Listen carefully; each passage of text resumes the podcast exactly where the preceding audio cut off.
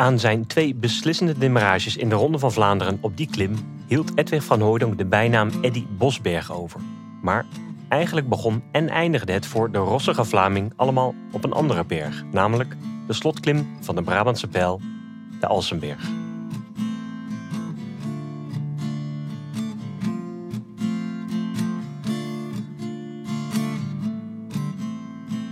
Welkom bij een nieuwe aflevering van Chronieken, podcast met historische wielerverhalen van Eurosport.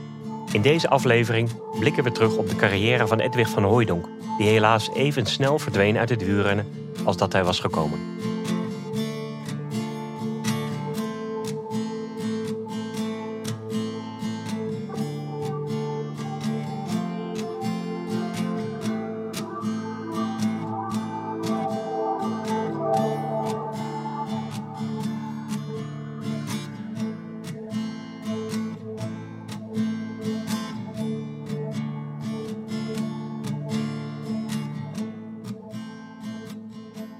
Het is alweer meer dan 25 jaar geleden dat tweevoudig Ronde van Vlaanderen winnaar Edwig van Hooydonk zijn carrière al op 29-jarige leeftijd beëindigde. Na weer een tegenvallend voorjaar besloot de gedesillusioneerde Rabo-renner in mei 1996 voor een laatste keer in de remmen te knijpen. Wijdverbreid dopinggebruik in het wielerpeloton had hem het winnen onmogelijk gemaakt en het vertrouwen dat zijn kansen ooit nog zouden keren was volledig verdwenen. Het betekende het afscheid van een coureur die al op zeer jonge leeftijd de absolute top bereikte, maar een van de grootste slachtoffers werd van zijn door EPO gedomineerde generatie.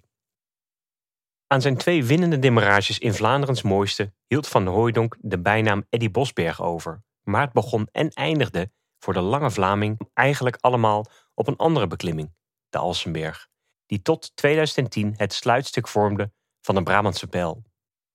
Op de flanken van die klim reed hij zich als 20-jarige neoprof in de kijker bij het grote publiek. Maar op diezelfde plek knakte tevens zijn wielerloopbaan negen jaar later definitief. Al op zeer jonge leeftijd is Edwig anders dan zijn leeftijdsgenootjes. Waar zij waarschijnlijk liever luisterden naar de gebroeders Koen en Chris Wouters van de band Clouseau, droomt de kleine Edwig op zijn kinderkamer weg bij de stem van hun naamgenoot, het Vlaamse radio-icoon Jan Wouters.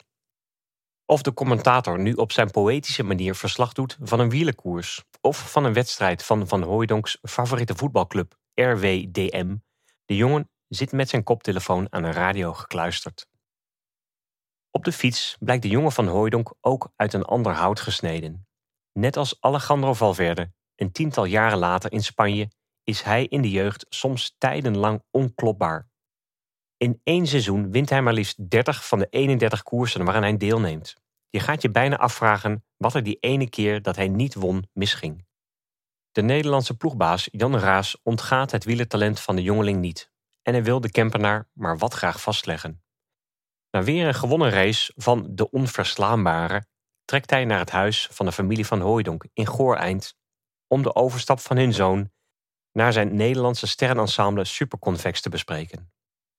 De hele familie is in een rep en roer dat zo'n grote meneer uit de wielersport, die ze uitsluitend van de televisie kennen, afreist naar België. Zelfs de hond van de familie is zijn zenuwen nauwelijks de baas als Raas aanschuift voor een bord spaghetti. Dat eet Edwig nou eenmaal altijd na een koers. En dat staat dus ook deze avond, hooggeëerd bezoek of niet, op het menu.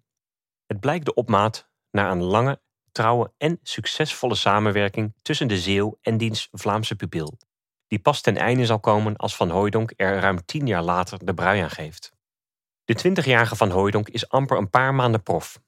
Hij pakte een week daarvoor al wel zijn eerste profzegen mee, als hij bij zijn eerste Brabantse pijl schier onvermoeibaar is. Noem het jeugdige onbezonnenheid, noem het een surplus aan talent, maar de lange Kempenaar kan zijn aanvalslust die dag nauwelijks beteugelen. En als dus iemand anders waagt een uitvalspoging te ondernemen, dan is hij er als de kippen bij om in diens wiel te springen. Koste wat kost wil hij voorkomen dat hij de juiste demarrage mist. De jongen van Hooijdonk gaat vroeg in de koers met landgenoot Herman Frison, de Nederlander Peter Stevenhagen en de jong overleden Paul Hagendoren in achtervolging op de eenzame vluchter Ludo Giesberts. Dat is niet een naam die zeker nu, maar ook toen niet meteen bij iedereen bekend in de oren zal hebben geklonken, maar toch had de man meer koersen gewonnen dan Annie Merckx. Giesbers was de koning van de kermiskoers. In totaal zou hij maar liefst 534 keer als eerste over de streep komen. Tien keer meer dan de kannibaal. De vier halen de veelwinnaar bij, maar achter hen houden de mannen van Rudy Danens de marge speelbaar. En omdat de ijverige jongeling na het bijhalen van Giesberts nauwelijks hulp krijgt van zijn medevluchters, worden de vier weer bijgehaald door een uitgedund peloton. Ondanks dat die eerste poging mislukt, blijft Van Hooijdonk zich met de debatten bemoeien. Verschillende uitvallen volgen en elke keer is de debutant erbij betrokken. Met zijn lange lijf hangend over het stuur snelt hij alles en iedereen voorbij om maar weer eens ten aanval te trekken. Onder het sloopwerk van Van Hooijdonk valt het peloton nog verder uiteen, tot er nauwelijks 27 kilometer van de finish bovenop de Alsenberg een groep van slechts 12 mannen rest. Met nog maar twee plaatselijke rondes voor de wielen en al drie aanvallen achter de rug zou de tank van Van Hooijdonk nu wel stilaan leeg moeten raken. Maar niets blijkt minder waar. Hij richt zich halverwege de groep nog maar eens op en gaat op de trapper staan. Anderen lijken te willen reageren, maar de versnelling van de eerstejaarsprof is te machtig. Niks en niemand kan hem volgen en gestaag bouwt Edwig zijn voorsprong uit, tot hij al snel een halve minuut bij elkaar heeft gefietst. Met zo'n 40 seconden voorsprong begint hij aan de laatste beklimming van de Alsenberg. De debutant houdt kranig stand. Wat ze achter hem ook proberen, ze komen geen steek dichterbij. Het talent is simpelweg te sterk. Dolgelukkig passeert de jonge renner de finish, waarna op gepaste afstand de anderen uiteengeslagen en meer dood dan levend, één voor één binnendruppelen. Hun uitgewoonde koppen steken schril af tegen het glunderende gezicht van de winnaar, waarvan het babyvet nog niet volledig verdwenen is. Eén ding wist iedereen die er op die dag bij was zeker. Ze hadden zojuist een groot Vlaams wielerkampioen zien opstaan. Een paar jaar later zal hij die indruk definitief bevestigen op een nog hoger podium, als hij op 22-jarige leeftijd de Ronde van Vlaanderen wint. Ondanks zijn meteorische doorbraak is Van Hooijdonk niet één van de favorieten als hij in 1989 als 22-jarige in een druilerig Sint-Niklaas aan de start staat van de ronde. Die eer valt nog altijd te beurt aan renners als de Ier Sean Kelly, oud-winnaar Erik van der Aarden, Phil Anderson of onze eigen Adrie van der Poel. Deze ervaren mannen zullen die dag echter allemaal op ruime achterstand finishen van de grote belofte. Zoals zijn idool Jan Wouters Edwig die dag in zijn radioverslag omschrijft. Al vroeg in de koers vindt er een schifting plaats en een zevental renners rijdt lange tijd vooruit. In die groep rijden behalve Van Hooijdonk ook schaduwfavoriet Mark Sergeant, de Noorderlingen Dag Otto Lauritsen en Rolf Seurensen. De Nederlander Mathieu Hermans, Australiër Ellen Piper en Van Hooijdonks landgenoot Herman Frison, die twee jaar eerder in de Brabantse Pel al kennis had gemaakt met het beulswerk van zijn jonge collega. Aan de voet van de muur van Gerardsbergen snelt de Noor Lauritsen er vandoor en alleen Van Hooijdonk weet nog voor het passeren van de oude kapel het gat met de Noord te dichten. Achter het tweetal proberen de andere vijf op de vlakke wegen tussen de knotwilgen terug te komen. En vlak voor de Bosberg lijkt dat te lukken. Maar nog net voor de hergroepering een feit is, grijpt Van Hooijdonk nog eens stevig zijn stuurbeet en begint op de pedalen te rammen. Met ferme trappen rijdt hij steeds verder weg bij een steendode Lauritsen. Ze zien Van Hooijdonk niet meer terug en Eddy Bosberg is geboren. Wereldberoemd zijn de beelden van een hevig geëmotioneerde Van Hooijdonk die bij het ontvangen van de bloemen zijn tranen de vrije loop laat.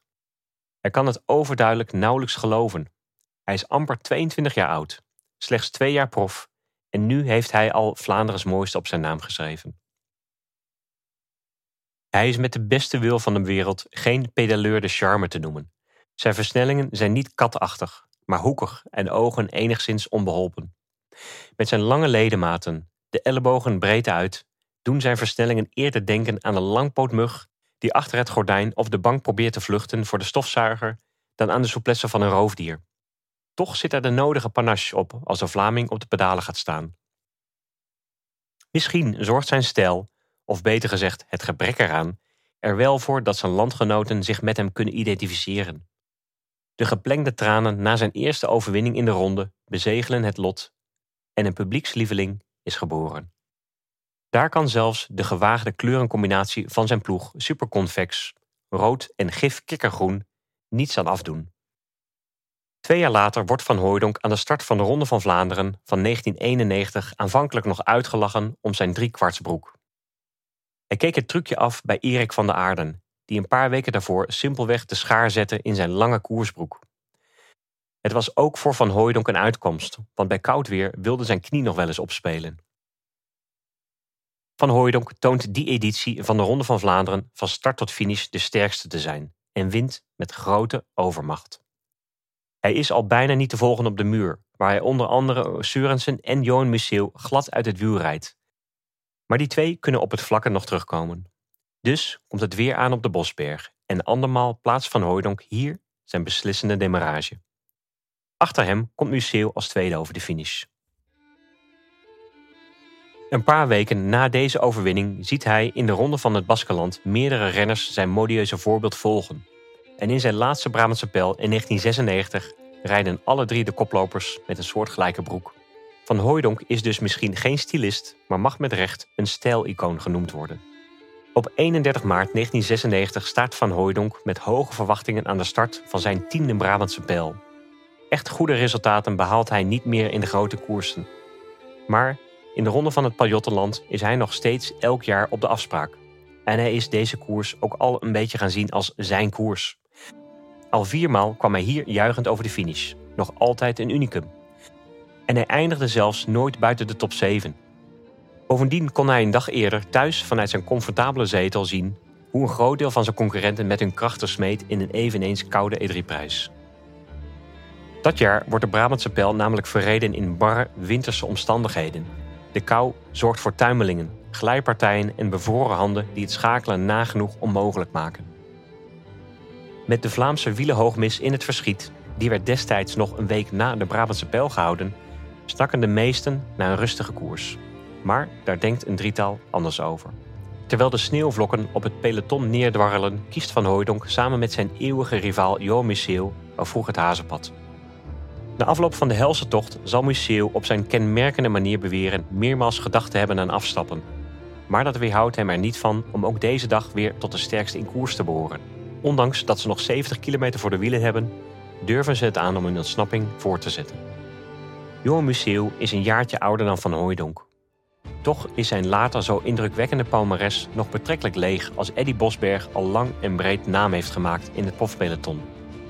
De Leeuw van Vlaanderen komt eigenlijk pas echt op stoom wanneer de carrière van Den Rosse, zoals Van Hooijdonk soms ook liefkozend genoemd wordt, zich door het intreden van EPO al een neerwaartse spiraal bevindt. Slechts één kleine coureur kan dapper weerstand bieden aan de dominantie van de recordwinnaar en de hongerige leeuw van Vlaanderen. En dat is Gianluca Pianegonda. De Italiaan uit de Veneto is op dat moment nog een betrekkelijk onbekende verschijning buiten de eigen landsgrenzen, maar zal in de daaropvolgende 14 maanden mooie resultaten op de Vlaamse wegen bij elkaar rijden, alvorens even snel weer te verdwijnen als hij gekomen was. Van Hooijdonk weet al enige tijd hoe de hazen lopen in het wielerpeloton maar tegen beter weten in heeft de inmiddels 29-jarige renner er vandaag enigszins vertrouwen in als hij met Museeuw richting de finish rijdt.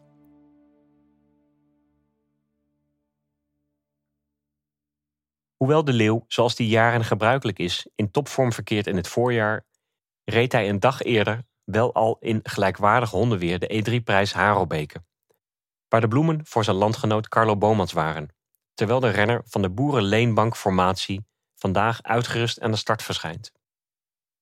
Maar Museeuw heeft zijn zinnen gezet op een overwinning op de Alsenberg, want in tegenstelling tot zijn jongere landgenoot won hij de Brabantse pijl tot dusver nog nooit. Terwijl het weer langzaam steeds verder opklaart, lijken de drie vogels gevlogen. Hoewel een groepje achtervolgers, met onder andere de Nederlanders Michael Bogert, ploegenoot van Van Hooijdonk en Maarten den Bakker, achter hen de moed niet opgeeft, werken de drie voorop goed samen en ogen vooral de twee Vlamingen een klasse apart.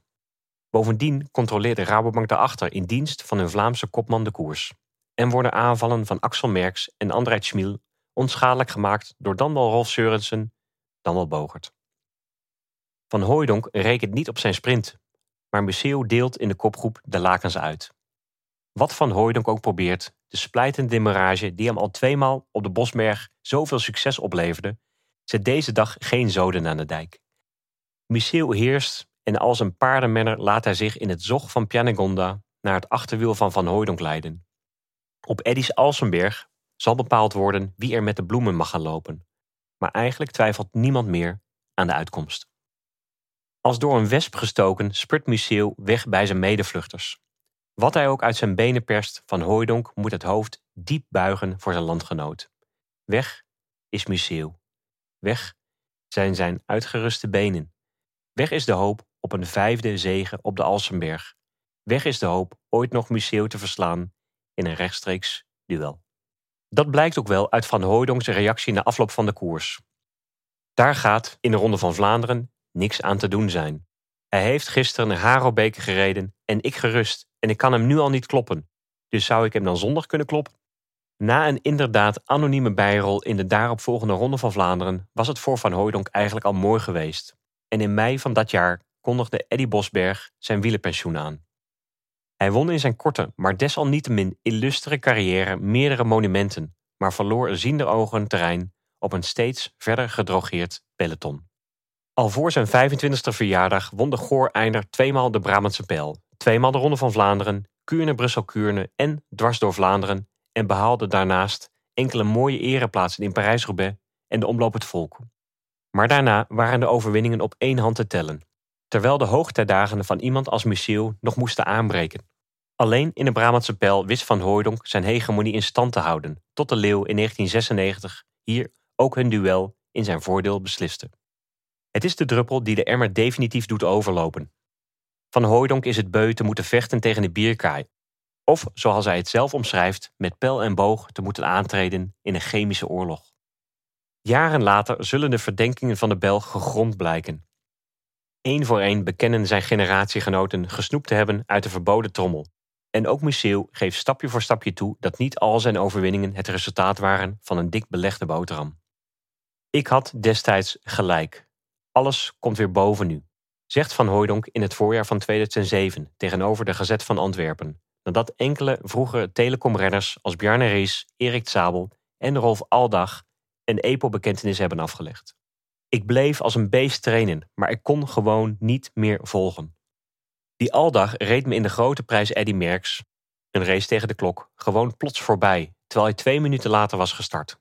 Net als Ries zelf wijst Van Hooydonk naar het jaar 1993 als het moment waarop alle remmen losgingen. Behalve bij ons.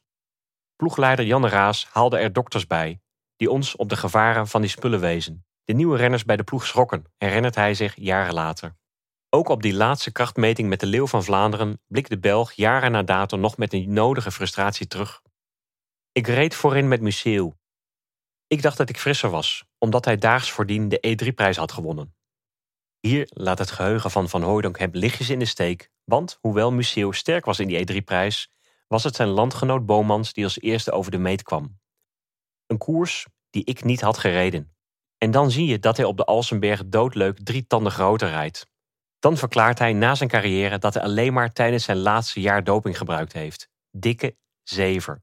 Museeuw heeft zijn hele leven gepakt. Zo simpel is dat. Zijn rivaal liet deze beschuldiging niet over zijn kant gaan. Hij stuurde erop een persbericht de wereld in met de volgende tekst. Johan Museeuw heeft kennis genomen van de verklaringen van Edwig van Hooydonk. Hij betreurt dat de tweevoudige winnaar van de Ronde van Vlaanderen zich laat verleiden tot ongegronde en foute insinuaties.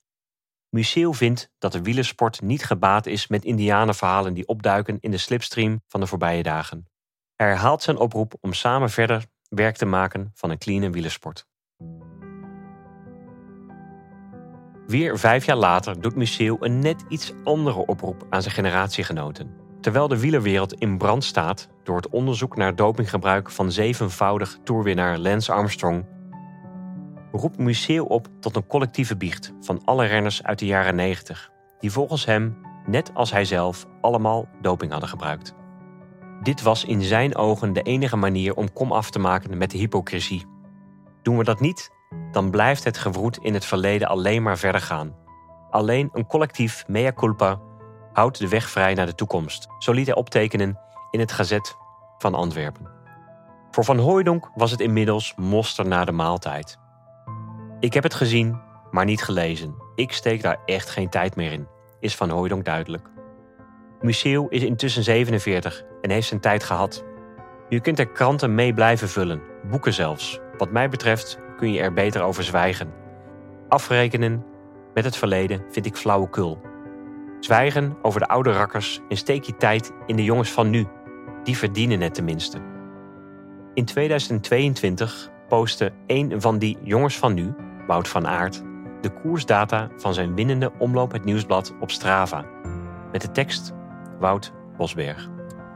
Op die beklimming, waar Van tweemaal de ronde besliste en zijn bijnaam verdiende, had Van Aert naar diens voorbeeld de omloop in een definitieve plooi gelegd. De Belg van Jumbo-Visma deed exact één minuut over de kasseienstrook van de Bosberg en mocht zich daarmee King of the Mountain over dat segment noemen. Nooit registreerde iemand in Strava een snellere tijd over die strook. Uit bestudering van de oude beelden blijkt echter dat Van Hooijdonk een tel minder nodig had om van de start van de kasseitjes tot bij het huis bovenop de helling te komen. Bijna 35 jaar na dato is die oude rakker dus nog altijd de koning Eddy van de Bosberg. En dan was hij misschien nog wel beter op de Alsenberg.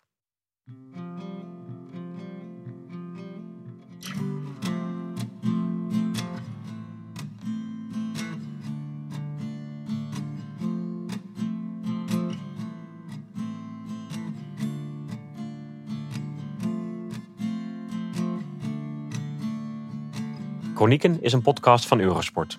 Deze aflevering werd geschreven door Sander Grasman en verteld door mij, Karsten Kroon. Productie werd gedaan door Fabian Collau. Als je mij wilt volgen, kan dat via @karstenkroon op Twitter. Eurosport volg je via @eurosport_nl. Bovendien vind je ons op Instagram en Facebook.